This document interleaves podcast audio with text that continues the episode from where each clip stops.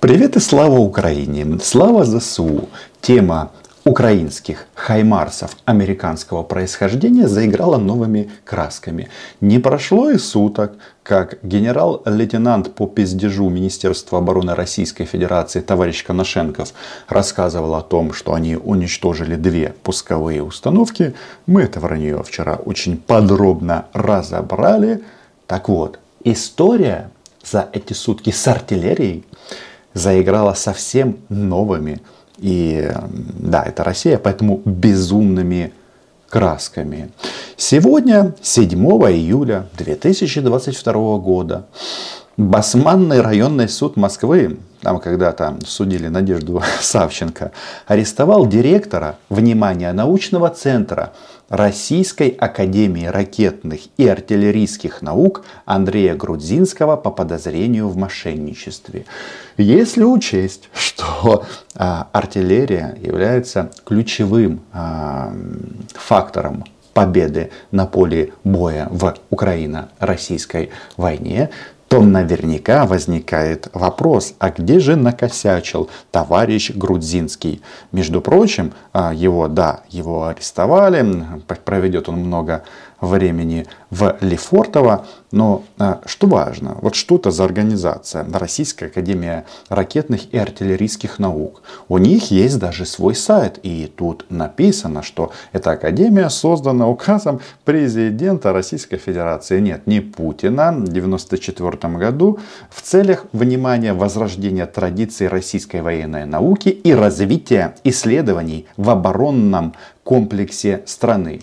И вот этого прекрасного товарища сейчас обвиняют в мошенничестве.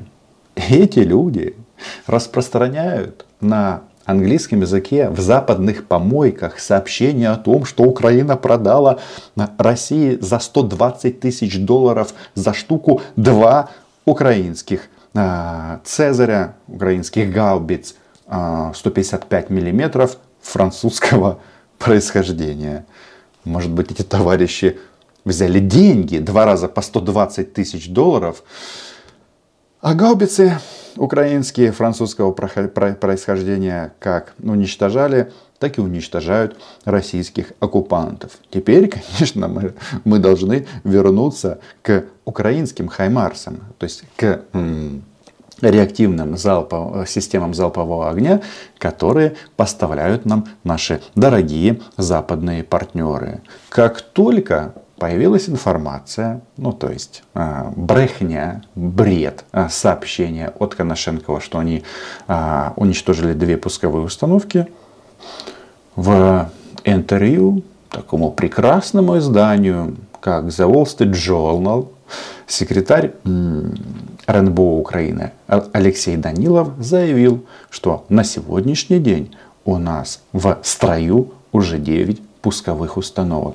Это я все к чему? Что вот эта вот информация, когда кто-то говорит, что нам передали только две или только четыре, что их мало, о, зрада, нас сливают или и еще что-то, это все не соответствует действительности. И в части а, американских РСРЗО а, тут важно два аспекта. Не сколько количество пусковых установок, что, конечно, тоже важно, потому что на войне можно что-то и потерять, а что-то может поломаться.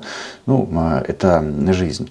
Важен другой аспект. Это количество и маркировка боеприпасов. На сегодняшний день они жгут российские склады в приправно-тавой территории очень а, четко. Это говорит о том, что все, лазерное наведение работает, GPS, спутники, пизда Российской Федерации. Ой, я матом сказал, прошу прощения. Так вот, а, вернемся к Хаймарсам от которых действительно у российских захватчиков портится настроение. И примеры такие а, есть. Значит, а, давайте-ка разберемся. А, всего а, нам пообещали м, передать, если я не ошибаюсь, а, если я не ошибаюсь, м, 17 единиц РСЗО. Там и Хаймарсы, и М270. Это, ну, это Хаймарс умноженный на 2. То есть две пусковых по 6 ракет, расположенных на а, гусеничном шасси. Так вот, а, нам пообещали а, поставить наши западные партнеры 17 единиц. 9 уже поставили. И кто-то скажет, блин, 17 единиц это что-то маловато. Мы же потомки великих укров, нам нам еще нужно. И объективно это так, потому что все-таки мы воюем не с самой последней страной э, в части военного потенциала и страной, которая в состоянии забросать нас трупами своих солдат. Это абсолютно доказанный факт. Но вопрос в другом, что вот 9 э, нам уже поставили из 17 обещанных. Это я говорю о том, что циркулирует в открытом информационном пространстве. То есть сайты, эксперты, там просто есть еще одна папочка, она не публикуется. Ну, я не то, что туда заглядывал, ну ладно, не суть. Не суть. Так вот, э, кто-то скажет, 17 э, РСЗО это мало. Но вот вопрос в чем? Что в таких прекрасных странах, как а, Франция, таких машин 13. В таких, а, таких э, государствах, как Турция, таких пусковых установок 12 штук. Э, а в таких странах, как Израиль, 18. Что получается? Ну, Израиль нас пока переплюнул. Но дело время потехи час. Так что, несмотря на то, что наш дорогой Борис Джонсонюк, скорее всего, уйдет в отставку, э, я вас э, настоятельно э, призываю передать лучи добра Борису и не сомневаться, что курс Великобритании на поддержку Украины, он будет абсолютно неизменным. И вот теперь мы понемножечку приходим к очень важному мероприятию. Теперь мы выяснили, что с Хаймарсами, с М270 у нас все хорошо, как и со всеми э, поставками вооружений. Я вам хочу сказать более того, вот мы э, часто здесь в Украине, конечно, нам на голову бомбы падают, а там на российских фашистов, э, говорим, что медленно и так далее, и так далее, где военная помощь, но эта же дискуссия она ведется и в Соединенных Штатах. Например, такую позицию занимает а, представитель Комитета Сената по международным отношениям а, республиканец Риш. Он говорит, что вы слишком мало поставляете, и это недостаточно для того, чтобы быстро отбросить а, российских оккупантов захваченных территорий. А мой прогноз, что Э, эта ситуация изменится, и это связано в, во многом с переучиванием личного состава. Так вот, э, российским товарищам нужно, кроме того, что начались проблемы на работе у начальника Академии артиллерии, обратить внимание на следующее, что Государственная Дума России приняла закон о создании всероссийского движения детей и молодежи – и, как пояснили, российские депутаты, название этой всероссийской, всероссийского движения детей и молодежи придумают сами дети. Ну, мы здесь не дети, но можем некоторые предположения сделать. Как она может называться? В советские годы это называлось пионерия. Да? Я вот был пионером. 80-й год а дети, это как раз последний год, которые успели стать пионерами в Украине. А, или не в Украине, нет, даже уже не в Украине, ну то не суть. А как будет новая называться организация всероссийская детей и молодежи? Я не знаю, но давайте пофантазируем. Возможно, Гитлер Югент. А, нет, извините, Путин Югент. Юнармия уже создана. Это Путин Югент, но только при Министерстве обороны. Возможно, они как-то кооперироваться будут а, или еще что-то. В общем, пишите в комментариях, какие варианты для всероссийского движения детей и молодежи вы предлагаете.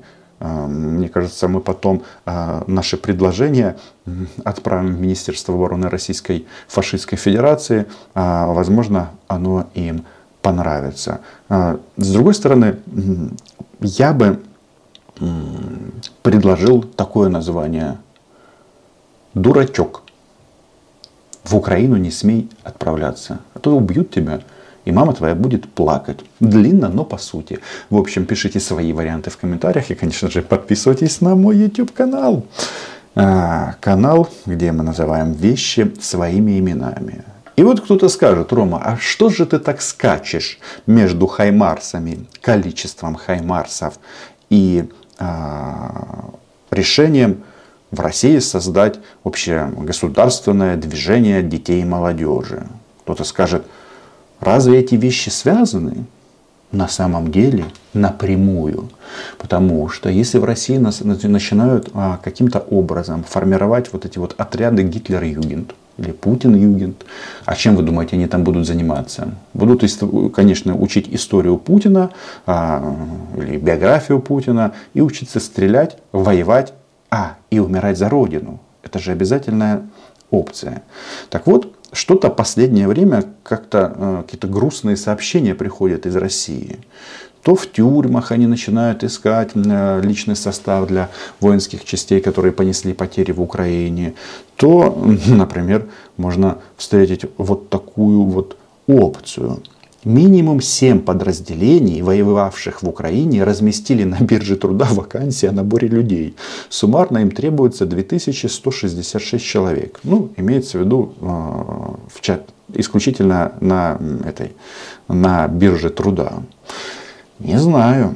С такими темпами в российский спецназ будут набирать по объявлениям, расклеенным на заборах. И вот здесь а, есть некоторые моменты, которые нужно зафиксировать. Российские власти, да, начали набирать людей для участия в войне в Украине через биржи труда. Так, и, например, 74-я отдельная мотострелковая бригада из Кемеровской области хочет на, на, на, на, а, нанять 187 человек. В основном это водители и стрелки. Ой, водители. Джевелины и наши стугны знают, куда делись предыдущие водители. В середине мая значит, 485 военнослужащих бригады погибли, когда пытались форсировать реку Северский Донецк. Ну, это, очевидно, речь идет о Белогоровке. Нормально тогда? 500 человек только в одном подразделении. Но это не все. Значит, а, ищет свежую кровь и воинские части, которые отметились в Буче. Так, псковские десантники, 104-й гвардейский десантный штурмовой полк ВЧ 32 515 набирает 300 человек. Этот полк где? В Черехе размещен?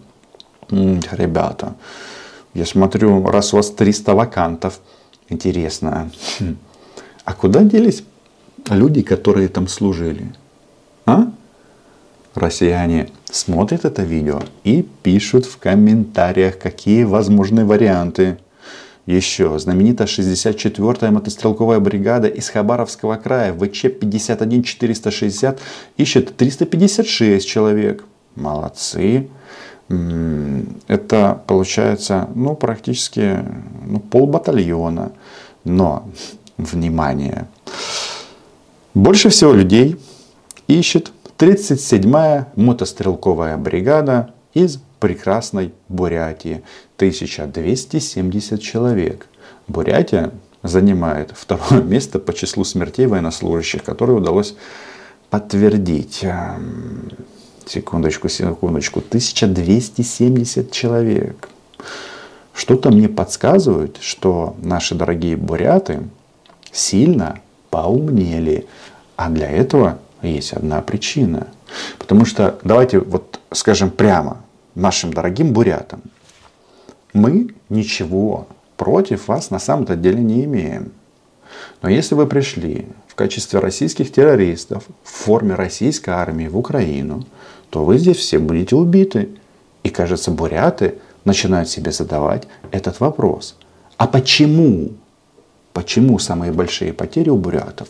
В Бурятии усилились эти настроения, когда говорят, что сдалась нам эта Украина, зачем нам все это вообще надо, и что бурят кинули же первыми, когда началась война в феврале еще. Ну и получилось так, что бурят там меньше всего жалко. И тут теперь каждый народ, который сейчас находится под пятой Владимира Путина, российского а, царя или мстительного маньяка, задается вопросом, а почему бурят не жалко? Почему дагестанцев не жалко? Почему а, мордву не жалко? И народов там, башкиры, татары, очень-очень много.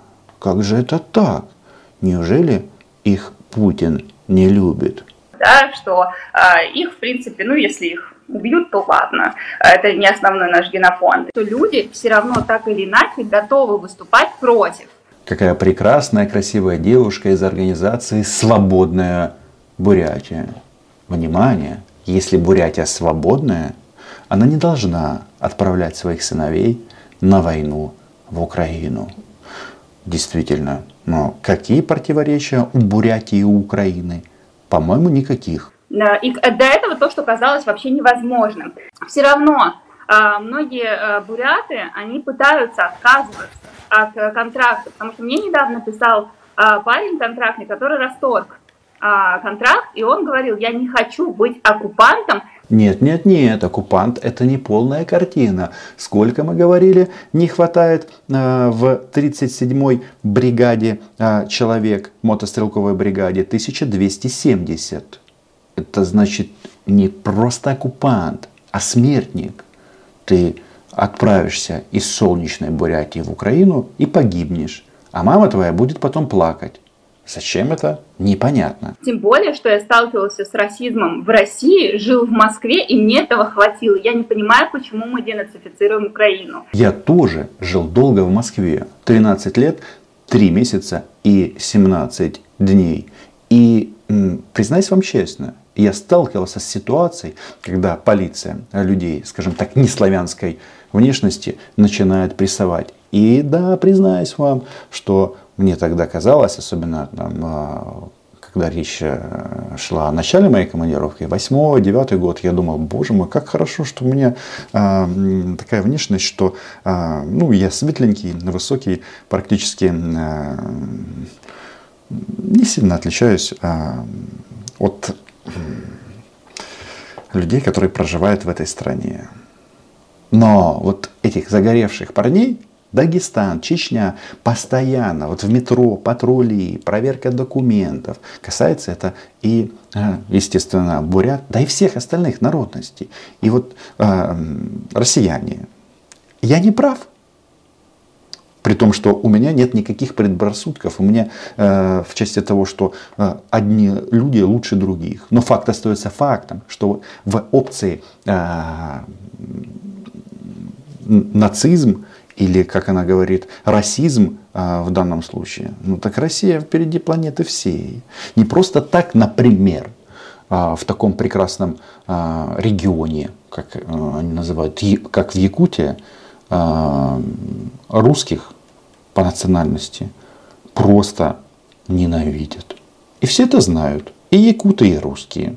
И э, через нас прошло ну, 300-350 контрактников, которые нам пишут и спрашивают, что нам делать, я хочу расторгнуть э, контракты, я не хочу туда ехать. Я пожелаю этим парням, которые поумнели до того момента, пока их не убили, э, следовать четко э, поставленным целям, потому что жизнь у вас одна. Потому что в конечном итоге все сведется вот к, примерно вот к такому. Эту запись нам предоставила служба безопасности Украины. Путину бурят не жалко, но буряты поумнели. И что-то мне подсказывают не только буряты. Да, Зайка, вот это. Я хочу домой, бля, я так хочу домой. Меня так заебало это все, ебать. Держись. Войнушка, ебать, меня это вообще заебало. Я хочу к вам, мои родные, я вас люблю. Обыкновенный российский оккупант. Но лексику, которую он использует, э, она полна чувств. И кажется, э, он начал понимать, что в Украине ему совсем не рады. Вы знаете, э, один из моих друзей из России, он задал мне такой вопрос. Рома, это ваша пропаганда делает эту прослушку? Потому что слишком много людей матерятся. А я своему собеседнику и говорю, я понимаю, что в твоем кругу а, мат используют немножко меньше. Но если ты хочешь проверить, а, как говорят в России, на каком языке, то пойди а, и посмотри, например, где-то на детской площадке, где, например, играют в футбол. Какая там лексика? Мат на мате. Скоро вернешься, все будет хорошо. Вернусь домой. Я знаю, что я вернусь домой. Я уверен, что я вернусь домой живым и здоровым. В первую очередь, что я сделаю, я поеду. Я поеду на кладбище к твоей бабушке, потому что это мой ангел-хранитель. В церковь, потом я поеду в Сопловский монастырь, я, я все церкви объезжу. Я знаю, что Гос- Господь Бог бережет меня. Не хочу никого расстраивать, но функцию Господа Бога на территории Украины выполняют вооруженные силы нашей страны. И можно, конечно, ходить в представительство Гундяева, а, где там свечки, там что там еще, кадилом они машут. Кстати, а, эти попы, которым этот парень собрался, они же благословляют россиян на войну. Удивительное совпадение. Единственное, что непонятно, почему РПЦ в Украине еще не закрыт. Приедешь, ты все расскажешь. Это на всю жизнь. На всю жизнь. Я на всю жизнь болен, ебать. Я знаешь, сколько этих трупов увидел, таких, которых ты в жизни не видела. Просто без головы, без ног, без туловища, без чего, ебать. Вообще просто, которые в цинках приходят, ебать. Туда собирают, просто скидывают, просто части, ебать. Какой-то кусок земли туда скидывают, ебать.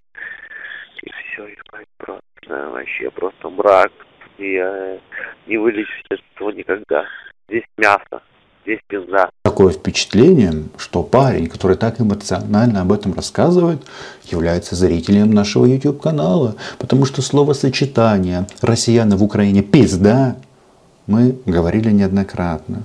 Будучи в Москве еще, я об этом на всех возможных площадках говорил, не трогайте Украину, не надо этого делать, потому что вас будут отстреливать как бешеных шап собак.